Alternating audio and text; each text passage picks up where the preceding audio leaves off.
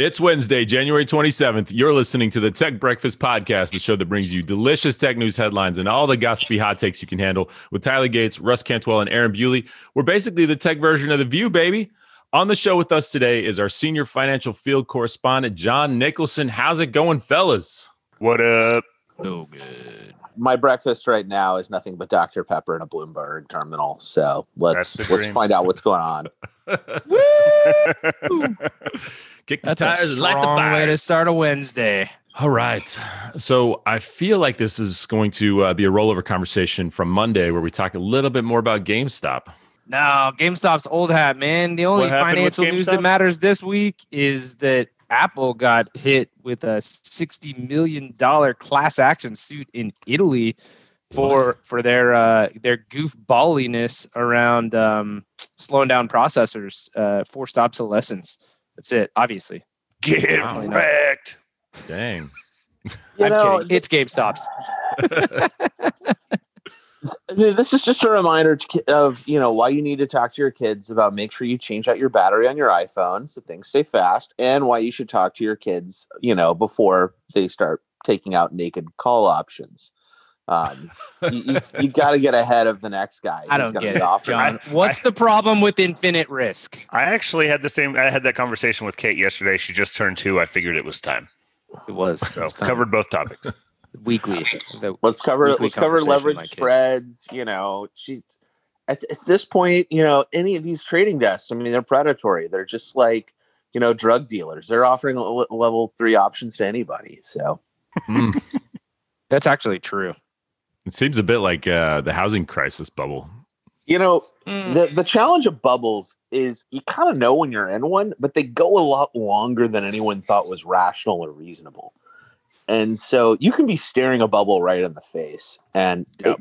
and trying to bet against the bubble the challenge is, is you know if you bet with the market you can bet to infinity it's always eventually going to go up you know stocks only go up but the the challenge of trying to catch the falling knife and and identify when the next like march style correction is you have to be perfect on your timing um, or the carry cost of the options or the just or if you're short uh you know you might get blown up And Yeah. that's what's happening right now to the short sellers on GameStop. Yeah. What And- was what was it is. Melvin staring in the face during this this epic, whatever you want to call it, episode that we're going through Billions of dollars of unhinged risk, basically.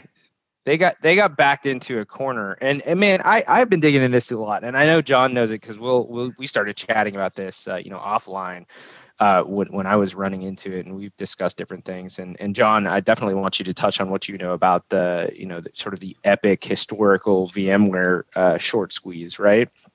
But before we dive into those, one of the one of the biggest differences with this one is that it's not necessarily it, it wasn't a traditional targeted short squeeze. I say traditional; it's only happened a few times where you get these hyperbolic short squeeze events. Um, but this is this is sort of a culmination of events as I'm putting things together that have to do with GameStop, how it's perceived in the market, uh, when management changed, how it didn't end up going bankrupt, which could have actually saved this event from happening.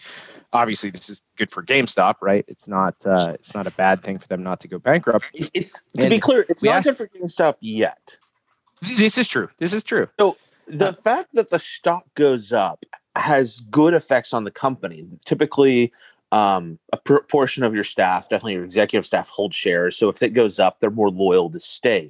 But if it goes up and then it rubber bands back down, GameStop didn't actually make any money unless they issued Right. shares. Which and- they have not done. Ye- well, so Yes. here's the here's my viewpoint on this. Everyone's saying, "Oh, the little guy is going to crush the institutional traders." Mm. I think the little guy is not making as much money as they could here, and I think institution will strike back. I, somebody's always going to hold the bag at the end of this. So let let's the short squeeze is is happening. I mean, actively right now. This morning, it went. GameStop's share price went from roughly two twenty buck, two hundred and twenty dollars a share, wildly overvalued, uh, at at close of market yesterday, after hours numbers, right? And it's already up over 330. It's peaked around 350. That's happening this morning. This is a company that, by any fundamental standards, could best case scenario be reasonably valued at roughly $11 and change a share, right? Like that is an extremely optimistic view of what GameStop should be worth. But this has nothing to do with fundamentals at all. This has everything to do with how excessive the short sellers got in shorting the stock. And at the end of the day, the the shorts like Melvin Capital selling these these calls, selling naked calls, right? That means they don't own the shares to cover the contractual obligation to release shares to the people who buy these calls. They are put in a position where all they can do is go find a share on the market, pay whatever market price is for it, and sell it to meet their obligations or roll it out further if they can find shares now. But you can imagine if if the number of available shares on the market is you know 10 for easy math and the short sellers have 50 shares that are promised to call buyers what do they pay for the 10 shares that are available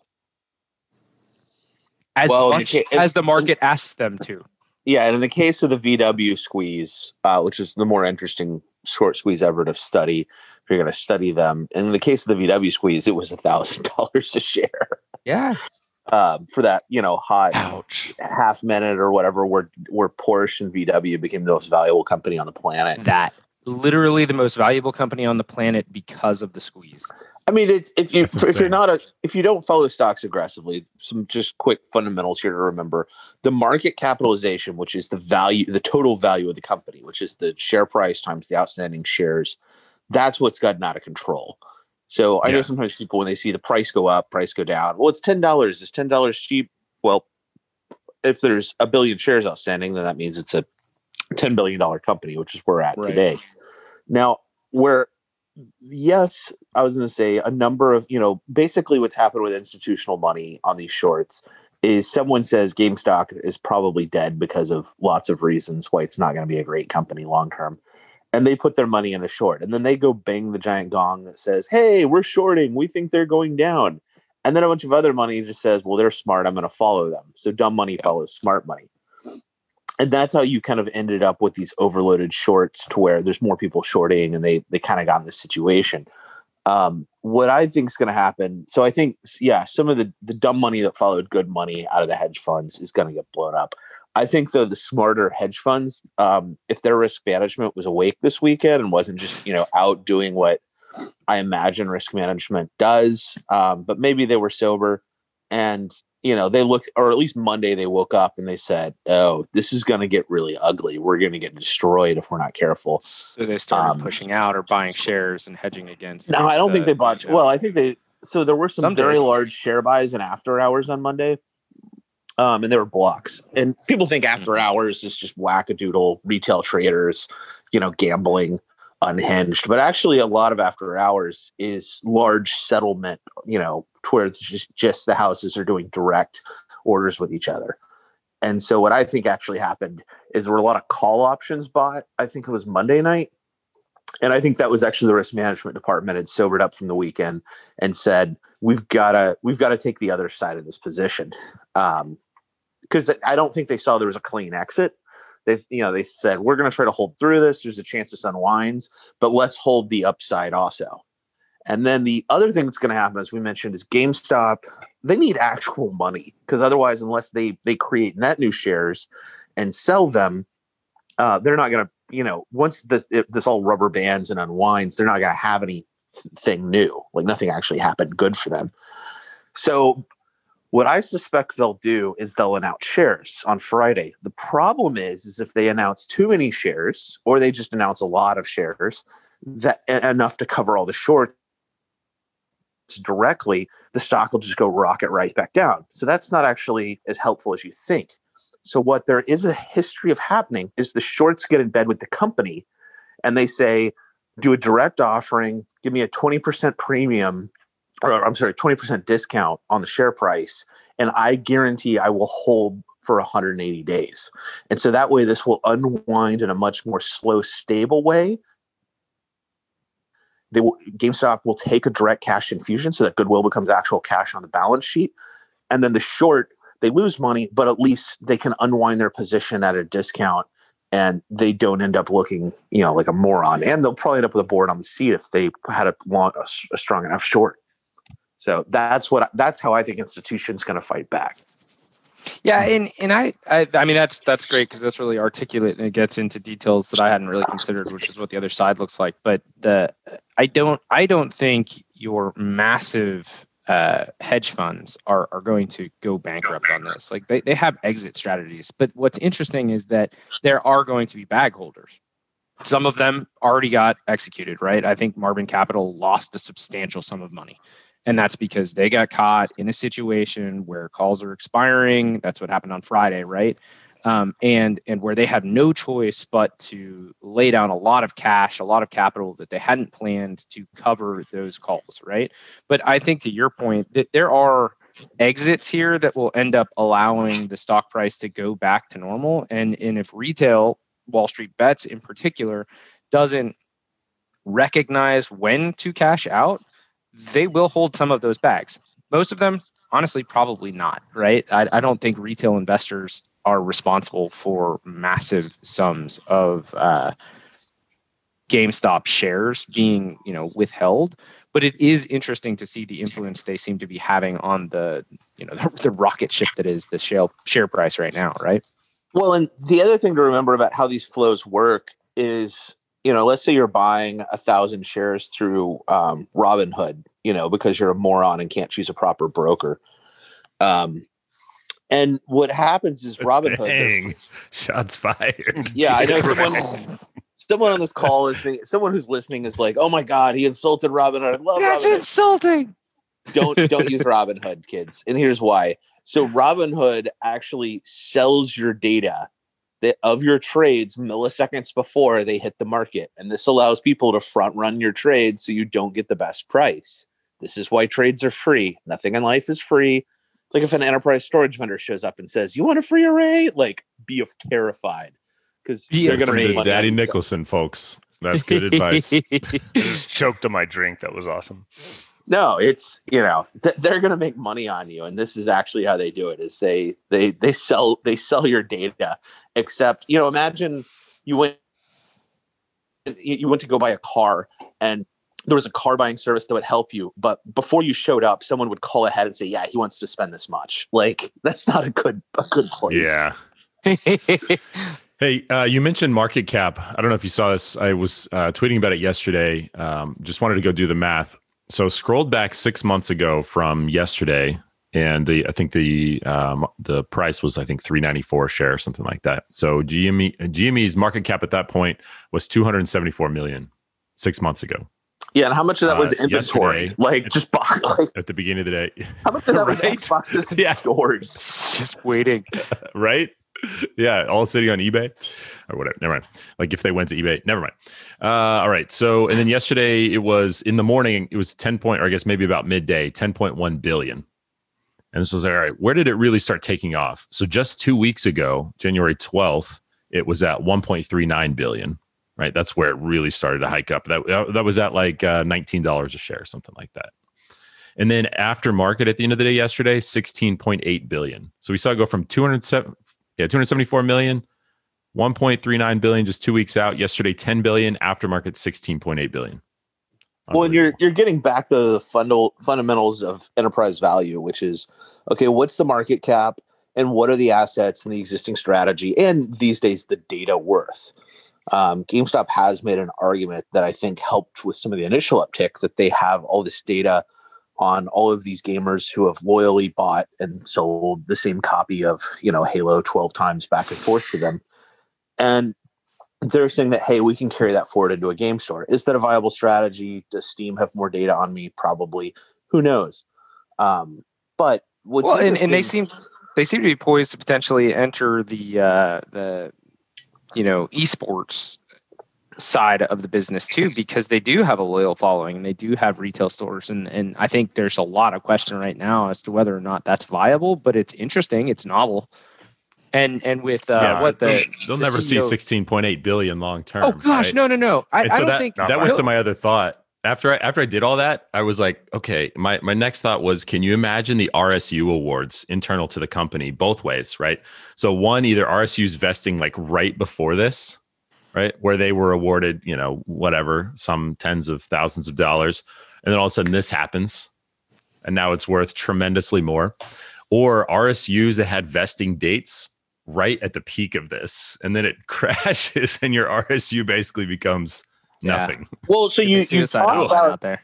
you talk about internal stock awards. I mean, this I've only ever shorted one company in, in the history of me taking short positions, um, and it's bec- it's about you know employee equity and timing. Um, this is a common enough thing when we talk about RSUs for the listeners who don't work for large pan galactic tech companies. Um, a common a common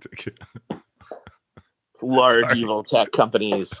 But no, this is a this is a thing you do. You've probably heard about stock options, which are private companies, and they're all imaginary. You shouldn't trust anything about them. But RSUs are real. They're real boy shares, and this is where someone comes to you and says, "Hey, we we like you. or We want you to work here. Or want you to keep working here.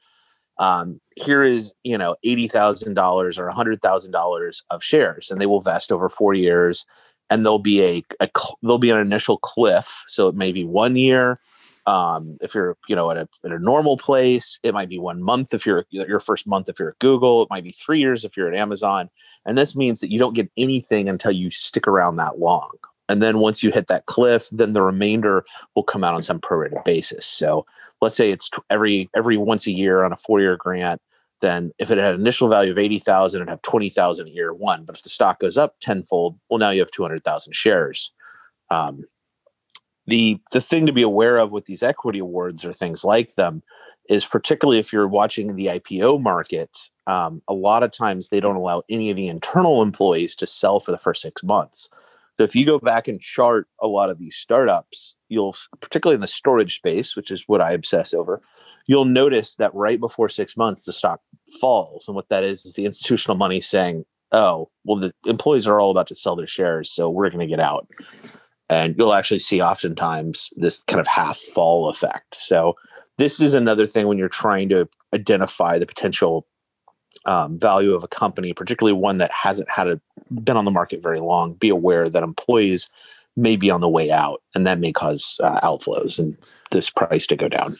That's interesting that um, basically like post or six month out from IPO fall that you're talking about. I never thought about it that way. Look at Nimble, look at Pure. after. These were some Yeah. Tintri, although Yeah. Tintri just completely imploded, so that's not fair. Um, yeah, that's not a great example. but no the only the only short position i've ever taken was a was a storage startup and i was like they came rocketing out at ipo and i'm like all right where's the five month options and the seven month option what's the spread right? Because you knew what the And technology was based on and who was over there and all that kind of stuff. well but we talk we're talking about this big manipulation here and i want to talk Yeah. about another manipulation which is IPO price is you go to your bankers and you offer them a lot of fees to manage your IPO for you if you don't do a direct listing, that new avant-garde hipster crap. And part of what they'll do is they will defend the share price for you know those first five months. That way the founders can get out and get some money and then they'll collapse that because they don't want to be holding the bag when the actual employees get sell at a real price and you'll see them pull out. So um, there's a lot of smoke and mirrors, and I think that's why this is this whole situation feels like a morality play on well, at least the little guys getting to manipulate the market now. They feel like it. I, I'm still not convinced. In fact, I, I, I think you can confidently say that this isn't just retail investors and it isn't just Wall Street bets going off the hinge. It has definitely brought lots of attention. But once this stuff started to turn into legitimate gamma and short squeezes, High frequency traders all showed up, and they're making it It- worse. it took the vultures that are other hedge funds recognizing there's blood and going to get their feast. Like, yes, someone is going to lose billions, but it's not all being transferred to a bunch of retail investors in Wall, watching Wall Street bets.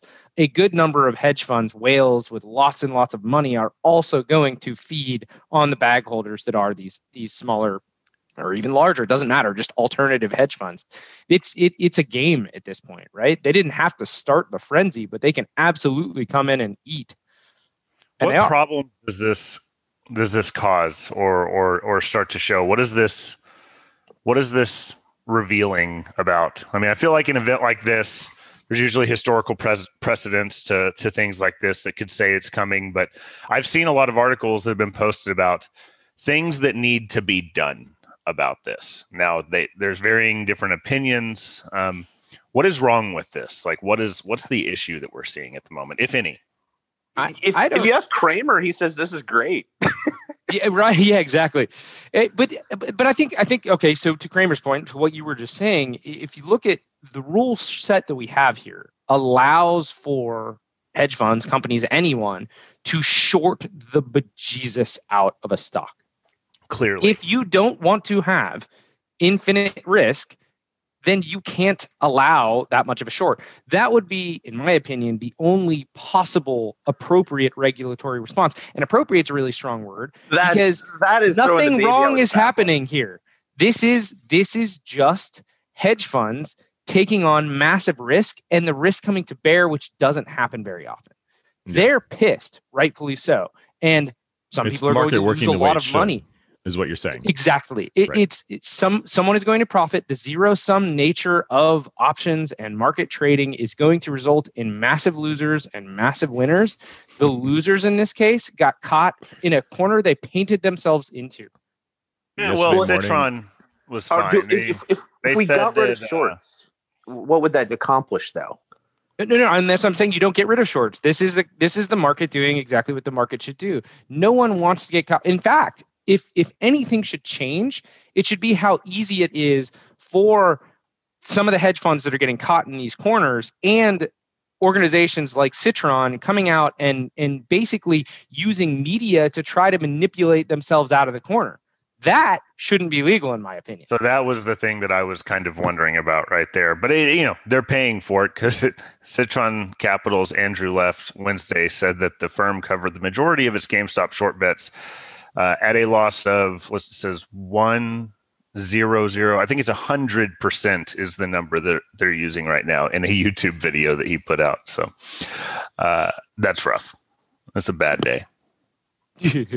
yeah, yeah. And but but this is the thing is that if you sell a naked call, which means you do not own the share, which you were contractually obligated to sell to the person who bought that call, your risk is infinite. It's a Do bad you number of expect it? Do you expect it to actually go to infinity? No. Is it possible for it to go up higher than you could also ever? I mean, literally empty the coffers. Absolutely. That's what I it don't know. I, I trust E Trade to nuke and drain and liquidate my account to cover pretty early. Like, I mean, Well, risk management desks exist. So That, but that's a different. That's a different question too. Is it why aren't they being? And and they will. Like uh, the legitimate short squeeze when we get out of stuff like gamma squeeze and that sort of stuff. The legitimate short squeeze is you can't keep propping this up and just trying to wait it out. You're getting assigned, and and your billions of shares need to be purchased now. And if you can't purchase them, you have to borrow it from me, the market maker, and you're going to borrow it at 85% market rate. Like literally, you're going to pay out the nose until you can find a way to pony up and actually buy a share. It doesn't matter where it ends. to Th- get this is- I mean- it's shut down. We, we've talked about trying to take a short position on the market right now and the bubble or not bubble we're in is, is betting against the Fed.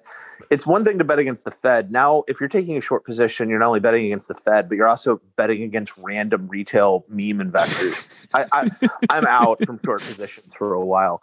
Yeah, well, and and I think that that's how the market, non-regulatory side, I think that's how the market will respond to this. If if you hold big shorts, you are in a position where a a non a, non-entity, because that's really Wall Street Bets is not a a an organized group. It is not a hedge fund. It is not even kind of like a hedge fund. It's a community. It is just a bunch of degenerates dude. uh, no, they, this is literally how they're described, and they, they look they Okay. they embrace it. Look, I've been following Wall Street Bets for like two years. All right, sorry. And- You and speak while I don't you're part of that post to it- No, they they they embrace the fact that they are the world's most ridiculous investors. they pride themselves on it, right? Like this is the point. Sure. I'm either going to the effing moon or I'm going to die in a fire. I took my dad's retirement fund against his will and I YOLO'd it on GME. Like this is this is the joke. The whole forum is a joke. But the point is they aren't organized. It's not Seems like okay real, guys though. hit the buy button. Yeah, yeah. it, it it's working that way because sentiment is absolutely off the charts. And and a lot of that I think is related to Wall Street bets. At this point, there's a couple million people following that sub. Sentiment is a very dangerous thing when sentiment also has market fundamentals, not corporate fundamentals. What is GME worth, but what what is an infinite short squeeze worth? When they understand it just enough to weaponize the degeneracy, you get GameStop. And you could very well see this happen again where there are massive squeeze opportunities. There Yeah. aren't a lot sitting out there right now. That I think the third risk thought. guests are all going to start buying. Yeah, buying. Yeah, yeah. Absolutely. To right? Th- they're they're going to get the heck out of the corner is is the point? point and and you're not going to see like gamestop in december had a a short to float percentage of 260% which means that available shares they had 260% shorted shares borrowed shares compared to what was available on the market. And 100 over 100% of total shares period were shorted.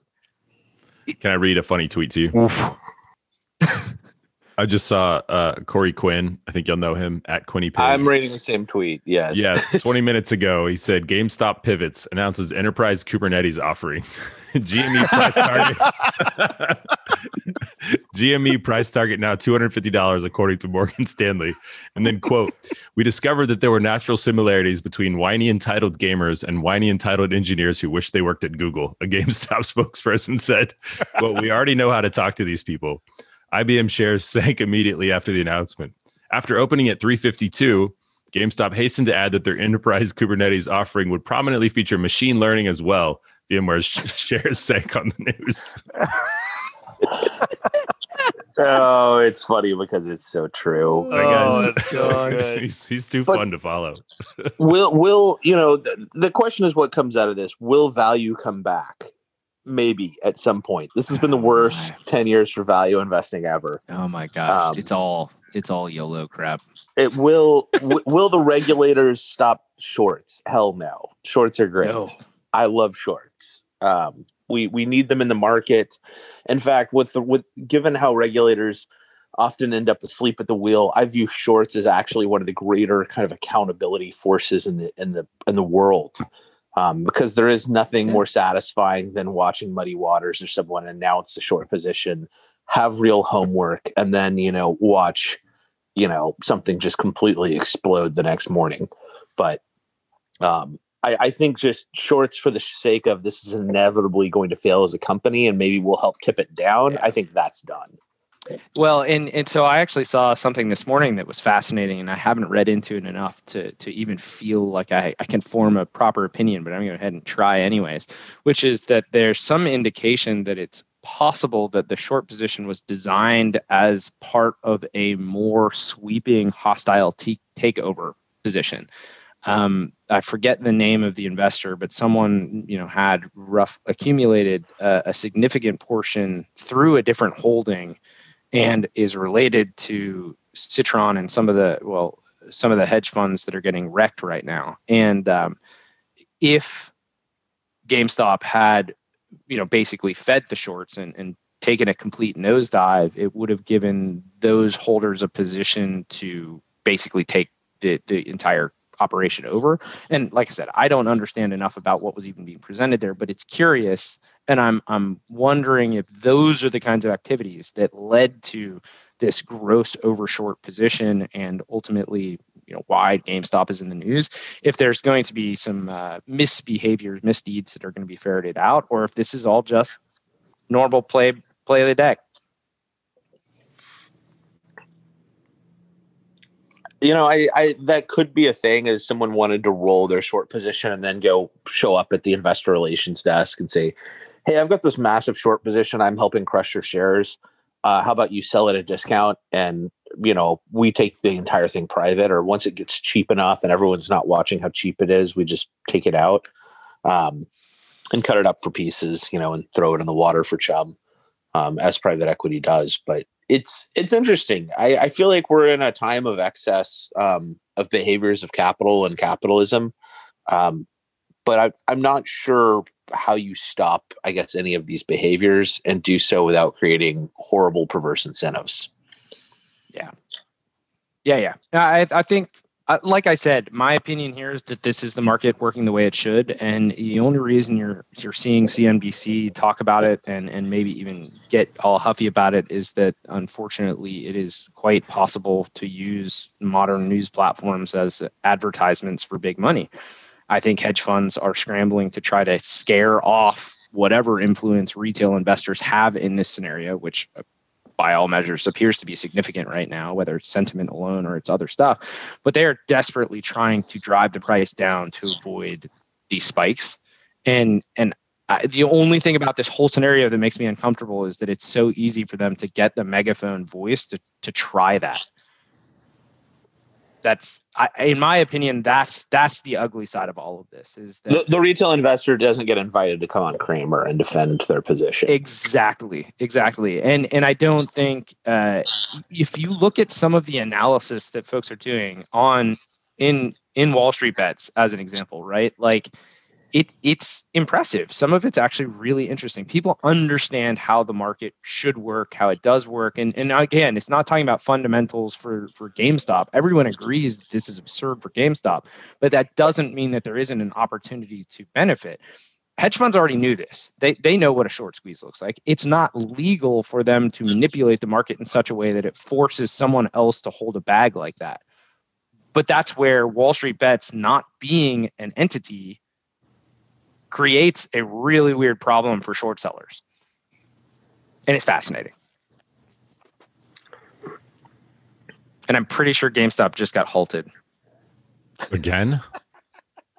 Uh, yeah, this time from dropping too fast. Yep. They got oh, halted wow. at 951.39. And uh, what's really interesting about these halts, right? Because uh, the short circuits, that's this uh, large up, large down um, moves, right? Uh, I forget what the percentages are. I'm fairly certain that they are actually uh, published somewhere, but they may not be actually market. It's going to depend on who you're trading on, whether you're on the, well, the NASDAQ or the. Yes, right. The exchanges are the ones that define what a short circuit looks like. But if a stock goes too up too fast or down too fast, then there are what are called circuit breakers. So you'll hear people talking about that. So if it screams up too quickly within a certain amount of time, then trading is halted. If it screams down too quickly in a certain period of time, trading is halted. And my understanding is that that's predominantly designed to make sure that algorithmic trading doesn't just go buck wild, right? Like stop losses that are, that are being you know dropped in. well, or or someone tells the bot to buy a billion shares instead of you know ten a hundred shares. Sure, a fat thing. Uh, or or no, I mean it's it's actually like these oh, whales, oh, yeah. these guys who can move billions. There have been cases where someone set the sell price at like a penny on accident, and you sure. know just collapse the price as all the all the buys started happening then and I actually watched that happen actively in exchanges with uh, the Bitcoin and alt craze in 2017. You watched these whales and you saw people because they were far less mature from an exchange perspective than obviously the New York Stock Exchange or any global exchange, you know, regardless of what country you're, you're in. And and I watched people like make posts on forums, places like Reddit, just saying, "I screwed up so bad. I just dropped ten thousand dollars worth of name your your uh, you know crypto of choice, and I I put in 0.1 instead of ten." And and I watched it happen in real time. You watched somebody on that. You see the chart, see the chart, you see the chart, and then all of a sudden, a hundred thousand shares get bought for a penny, or less than a penny, and then it bounces right back up to where it was before. And somebody's like, "Oh no, I've lost X thousand million, whatever it was, crazy losses because the exchanges had no protection against that stuff." The uh, uh, so what I've learned about Tyler is that he. Uh, he enjoys trading in poop coins. He enjoys um, he enjoys. I enjoy watching it. yeah. This is Russ. Been quiet. What are what what, what Russ's internet died. He, he, got booted. Yeah, his internet died, so he's out. Uh, okay. He might come back. Yeah. Maybe No. not. I do. I, I do very much enjoy this. Um, I, I was actually talking to my brother last night, and something that occurred to me, I never, which I should have looked into a long time ago, but I never understood why, when I was graduating with a physics degree, like half of the people that I went to college with were going to financial firms. One, because it sounded so terribly boring to me. Like all I could think of is, oh, good, spreadsheets and dollar signs, which brought me back to the horrors of my dad's career as an accountant. Sorry, dad. But but it's like I, I can't I don't I can't imagine myself doing that and enjoying it. But I didn't understand derivatives. And and physics is built on derivatives. derivatives. It's yeah, just exactly. not financial derivatives. You the just the financial dollar sign out derivatives- of it. That's it. Uh, No kidding. Well, and, and they're slightly different, but it's like, oh my God, this is how my brain works. So this is so much fun to watch and, and piece together and really sort of tie all the pieces. And it's like, I get it. This it just makes sense and it's amazing. It's math at work. Wait, what is this? AMC stock? So top news on Techmeme, Reddit board, Wall Street bets, which helped push GameStop stock to record levels in recent days, is now turning its attention to AMC stock, which is up 200% now. Yeah, AMC, BlackBerry, uh, Bed Bath and Beyond. What year is it? Any any big short position right now is under the gun. What? So I looked at the five year uh, view on GameStop. It just looks like a right angle. It like stays along the x axis and then it just shoots straight up. That's it. it's hilarious. Oh my gosh. Oh, man. You know, I, I I would have fear of missing out. Full disclosure, I am not invested in any of these meme short squeezes or any of this stuff. I had real work to do this weekend in, in this early week, and I was like, I don't have time to sit there or constantly be adjusting my stop orders. But you know, I for the listeners, I just want to encourage everyone: don't fear that you're missing out. Now, I'm not saying you all have to so be much boring, risk boggle, you don't have to be Boglehead investors. You don't have to be completely boring. Um, but also, you know, the the challenge is is everyone has survivorship bias on their trades, and everyone also doesn't really always put in context. And so you're going to talk to people. Your kids are going to talk to their friends on the playground who said, "I made a bazillion dollars on these highly risky bets." They don't read the four hundred thousand other threads on Wall Street bets where you know people bet on stupid stuff and lost everything. Yep. Um, they're This is also hilarious though, man. You're you're 100 percent right. But in the news, like in the last 20 to 30 minutes, AMC shares quadruple as retail traders raid hedge fund short targets. AMC stock price soars as Reddit investors encourage trading. And then also going to take is like Elon Musk saying AMC, and it's just going to continue. Which he did with GameStop yesterday. Oh my gosh. I think the that level just- of pile on. He he is he stirs the pot, man. He does. That's He does that on purpose. Well, he hates shorts because Tesla is famously one of the most shorted companies, also. And the short squeeze, the shorts of this is also why I would never, I would probably never join Team Short on a U.S. domestic stock. Um, is y- you know you're fighting if if you can't if if the shorts couldn't break Tesla, they're not going to break anything else in the U.S. market. Um, That's true. it's very true. Yeah. like That's- if that's you just want to short this- a company on fundamentals and say this company is not worth You're that, screwed. you're Yeah. fighting the Fed, you're fighting the money machine, and you're fighting the hype machines. Now overseas, Money printer go burr. now overseas where they don't necessarily they don't they can't set interest rates at zero, and you know there is legitimate fraud and things like that. To where some of the the regular the regulators are pretty weak, and some of these developing countries or developing markets, uh, you know, like Germany, um, that you know I I would say yeah I, I might I might understand trying to take short positions, but um I don't know. yeah it's all wild. Why do y'all want to? uh Do you want to dig into any of the upcoming earnings? Ooh, yeah, I want John's takes. All right, just drop if the they're hot link takes, bring it. in the chat there. Um, I don't know what calendar you use there, but today uh, we're going to see Apple's Q1. We'll see Tesla's Q4. We'll see Facebook's Q4, AT and T, Boeing, so on and so forth. Let's see what else. Stryker, right? Um, medical uh, supplies. What else is interesting there today? Tomorrow, Samsung, Visa, Mastercard, Comcast, McDonald's. You want to talk about any of those? What are your thoughts? Yeah, there's one you missed, uh, Anthem Health. Oh, okay. Um, Yeah. uh, I mean, the obvious ones. Um, it's you know going through though. Apple, I think Apple is pro- the challenge with Apple is they they're they're masters of setting the bar low enough that they can trip over it. So Apple not having a beat would just be you know world-endingly weird. Um, I do think Apple has strong momentum. I do think they have some regulatory headwinds. I think the biggest future uncertainty right now is on their relationship and search that you know 20 billion plus whatever that's coming in from Google. I think the the the the regulators and antitrust are going to force them to actually compete more aggressively. Um, but I think Apple's in a better position out of the tech giants there. Uh, Tesla. That was one one quick thing on Apple. That was interesting when I uh, stumbled across that bit of information. We we talked about that on the show maybe I don't know five or six months ago, um, breaking down some of this stuff. But the amount of money that Google pays Apple to be default, the default search engine. yeah, It, it also shows how engine. Lazy unreal. you all are to change. Like no one wants to change their search. That's right. Yeah, Um, so uh, Tesla is going to continue to go to the moon because meme traders have val- have you know powers. I do th- I do think that they're probably going to have a, a beat, um, albeit a weak one, and their stock doesn't trade based on market fundamentals. So who cares what they announce? right. Um, that said, I think Tesla shares, ha- uh, you know, the cars have proven to be purchased wildly. I think this is also part of a general um, overarching theme with oil and gas. You know, com- oil and gas um, is kind of those any any anything that's a tied to oil and gas is basically being viewed on the same level as tobacco stocks were in the '90s. Um, and I think that we're going to see, you know, anyone who can successfully make a good uh, profitable electric car and can solve the battery challenges continue to do well. I think they have a great portfolio in terms of trying to manage that risk.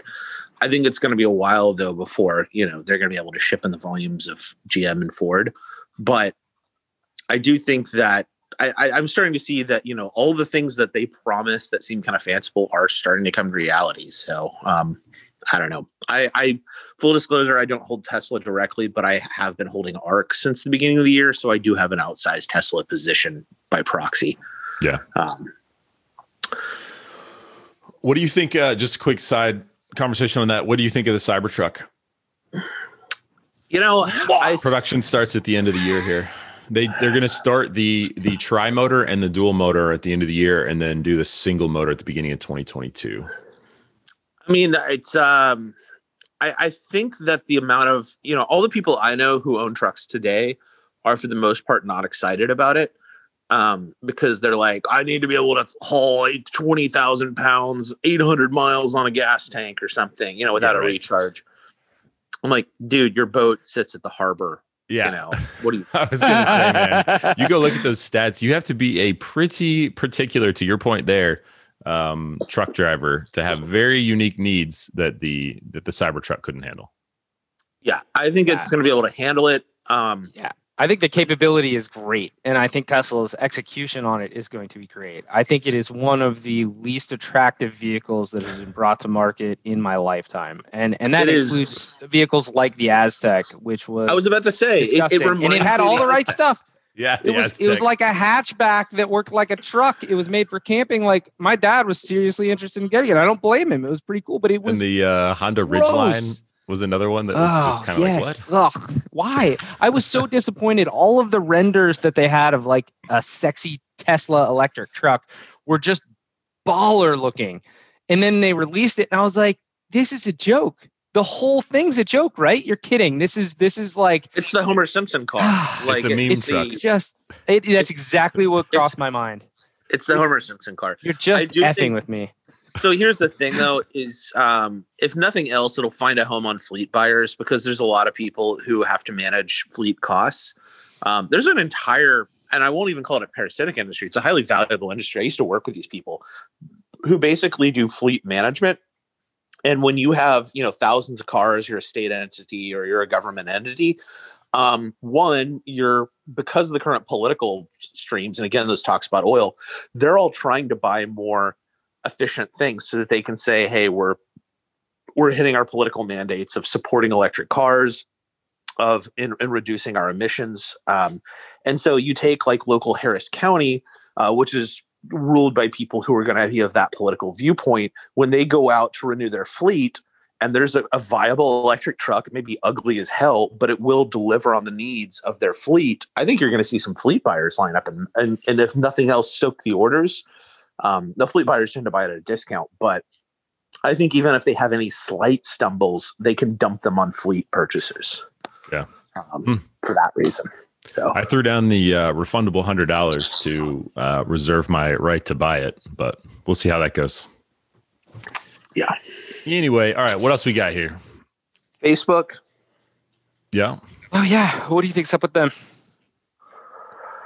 Um, I think they're I think they're poised to do well, um, long term.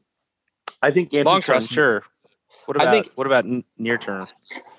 Uh, the near term headwinds are antitrust, basically um, unwinding.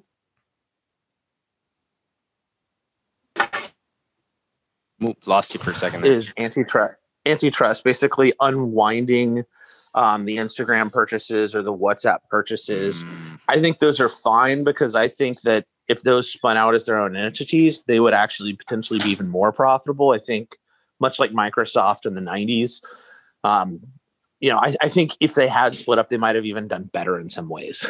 So I don't think that's necessarily the headwind people think it is. I do think Apple um, basically trying to gut their ability to track people with their phones. That's a real headwind. Um, but uh, the other thing is, is all this talk about regulating social media is good for big social media. Because the only people who will be able to meet the regulatory requirements if we decide to create if we decide some type of sweeping regime change on section 230 or something like that are the people who have billions of dollars and have technology already deployed and have armies of moderators. So i think they're they're much more entrenched than people realize Yeah, I, I think so too. I'm I'm definitely long Facebook, uh, actually positionally as well. But I, I think what what they understand, good, bad, or ugly, about basically leveraging whatever social media baseline and their users for profit is uh, I mean I won't say bar none. I think there are lots of those companies out there at this point, but I think Facebook has a significant, you know, anchor hold on on making money on that stuff. They they figured out how to monetize the advertising side. They figured out how to do a lot more than just make money off of ads too. And uh, I, I think add that to some of the things that they're dipping their toe into, uh, like VR and things like that. It's like going forward, they're making sure that they're well poised to take advantage of whatever the next, you know, social platform looks like. So I, I think they're in a good position, but I do think near term, I'm I'm curious about how uh, how antitrust is going to potentially unwind them, which I find really interesting, right? Because I don't I didn't think Facebook is alone in manipulating sort of how profitable social media is, but they do seem to be under the gun more than some of the other giants in the space. I, they're all being asked the same questions, but Facebook seems to be more um, acutely targeted for the unwinding, right? Well, I, I think the t- challenge is if you look at everyone else's business model, they can remain profitable and not change their core model. Google can provide good search and good email and remain profitable. They can provide cloud computing and remain profitable. They can be less evil in how they deliver those things. They can sell lots of ads. Um, they're working on a machine learning model that doesn't require cookies and makes much better educated guesses and apparently is 95% efficient on conversions. There, there, there's a way out for them. Apple, they sell you shiny stuff. It's, that's expensive. Done. Like, and Yeah. they take a cut of apps. They could take a smaller Six hundred dollar cut of apps. headphones. Oh, Yeah.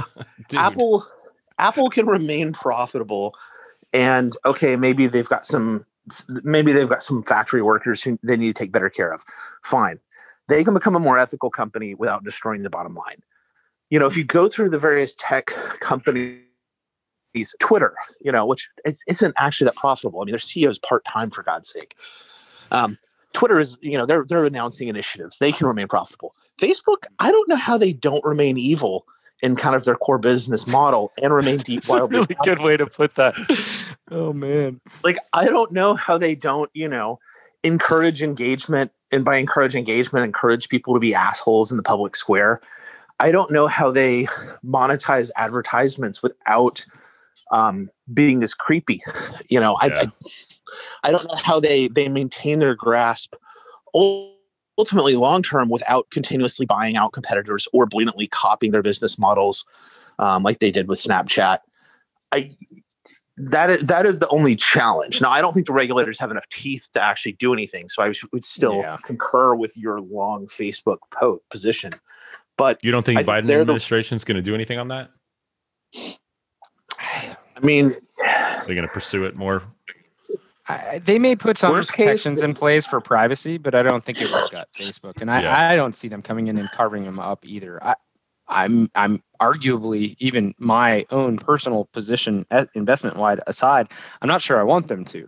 Um, I I think regulation needs to exist in certain places. I think I've, I've had that opinion, shared that opinion on the show, but I, I'm not not, sure Tyler this needs government inter. Well, I know, but I'm not sure that what Facebook's doing needs government interact inter, intervention for Facebook. I don't Yeah. think carving up Facebook is the answer to the problems we're trying to solve. I think if you want to solve what we think Facebook is doing wrong by owning those entities, it it isn't cutting up Facebook. You'll just Sure. the- the And I think this is- baseline exists. The soil is fertile for another Facebook to exist and the way they do business to continue to flourish. If if you want to stop what you think Facebook is doing wrong, you don't just take WhatsApp away. Yeah. You stop allowing privacy to be abused the way that it is by the players. Would Yeah. that be devastating to Facebook? Yes. Would it be devastating in other parts of the economy? Quite possible, which is why I'm not sure we'll see it happen. Well- but I'm but I'm also not sure that regulation is the answer there. Yeah. And I think this administration has less of a vendetta against social media than the last. So absolutely. and if you actually look, Yeah. they've taken a lot of people from Silicon Valley, from you know the FANG companies, and are actually there. There's a lot of key positions on Biden's transition team and his his new team Yeah. that actually come from the Valley. And the Yeah, the that's for challenge there is there is a certain amount of um, you know if the U.S. clamps down, you run the risk of okay these companies may we may not like everything they do, but at least they're American companies and we have some semblance of control, or we can get them into Congress and yell at them um, if if Amazon, for instance, you know, which I think is the most the most unfortunately maligned of the the large tech companies, um, if if if Amazon, you know, disappears, Alibaba will just take their place. Like, and then Yeah. do you? I mean, Alibaba did what thirty four billion in, in sales in a single day last year. Um, Really? Singles day. Yeah, singles oh, day. yeah. That's right. They have a, they have an absolutely massive singles right. day every year. It's that's a fun one to watch too. Yeah, Hmm. I mean, it, Amazon, you can't you can't call them a monopoly. It's I don't know. We, We've gotten off on regulation, which is its own show. So Yeah, yeah, yeah, Yep. yeah. You're right. You're Yep, right. yep. What else And do you I- want to talk about? Samsung, Visa, Mastercard, Comcast. Those are all tomorrow. McDonald's. Comcast. Ugh. It's just hearing that Comcast makes me is, sad. is, is- so everyone hates Comcast. Hating Comcast is is like a public sport. Um, I just hate love them ISPs in general. company. It's not specifically Yeah. Comcast. It's just Not ISPs just in general. Yeah. Th- this actually this get okay we will go back to regulation everyone talks about there's big evil tech companies that need to be regulated and that we all hate and if you actually look at real american sentiment and not journalists who are obviously going to be angry at the people who stole all their revenue um, americans hate their isps they hate their telecom companies It's the worst. um, and I think if getting back to why Facebook won't be broke, won't be broken up, and things like that, if we look at the things Telecom has been able to get away with, which really is murder someone in the middle of Fifth Avenue, um, with enough with enough lobbyists, if Telecom can survive, everybody else can survive. So um, Comcast Comcast is doing well. They executed a great job of building their own set top box that apparently has a really great experience. They diversified into media holdings so that they can still make money off of the push to streaming. Um, they Wait, they what have, about? Say that again. So they diversified into media holdings. What do they own? uh, they have sports rights and things like that. Like they Oh, own okay. channels.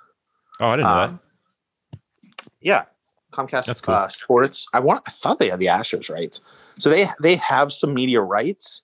Um, I mean, they're not Disney, you know, by any means, but they they do hold In fact, you actually have cases to where some of the sports rights and things like that, AT&T is getting a slap fight and appropriately telling the regulators, "Hey, look, our competitors in our market are the ones setting the carriage fees on these channels. Like this isn't ethical." Um, that's that's a, a mess right there. Man, there's a lot to unpack in that Well, one. I don't- don't think this is the one for it. Well, AT and T tried the same thing, and they've hilariously failed at it. So, uh, I think Comcast has actually executed that strategy, unlike AT and T. Um, the the other thing also is, is they have beefed up their wireline networks. They are actively out there cutting more fiber, building bigger rings. Um, they are going to be facing increased competition from 5G. So you will look at Comcast. Maybe you have a maybe you have a fiber, you know, AT and T or someone in your neighborhood, but now you're going to have three uh, soon four different major wireless providers offering you know multi hundred megabit speeds um, in your neighborhood. And the question is, is will they be able to do that at a lower a lower operating cost model because they don't have to actually run the damn cable into your house? Um, that'll be seen. So um, Oh yeah, it looks like they own the Golf Channel, MLB Network, Comcast Sportsnet, stuff like that. I didn't realize that. Sports Southeast, NBC Sports Network. Okay, I didn't realize that. No, and the, the, challenge there though is is once you start having all these media holdings, Yeah. if you try to hoard them to where they only work on your channel, that's great and all, except when you know you, you stop getting revenue because you you refuse to negotiate with AT and T. Now MLB does show them a path of you know a lot of people who are really into baseball they just go to MLB.com now. Right. And so if Comcast can take that content, you know, use it for its own purposes at low costs, internal sales, but then also go direct to customers for quality content, which they should have good metadata stats because they own their own set top boxes of what people are watching. They can leverage that big data, buy good content, and try that feedback loop. Just you know, don't be AT and T. Okay. Yeah. Man, we should probably shut this show down. I think we're, I think we're, so. we're about an hour now, and uh, wow. gonna let you yeah. go. That's uh and and what a perfect time too because GameStop got halted again. So uh that happened. Did It's it start great. again and then stop again? Yeah, yeah, yeah, Like yeah. The short circuits only last a little again? bit. Yep, Uh, Okay, it happened. So, so when this when this went crazy on Friday, Thursday, or Friday last week, uh, nine times the New York Stock Exchange sur- short circuited their share, shares, trading their shares nine times.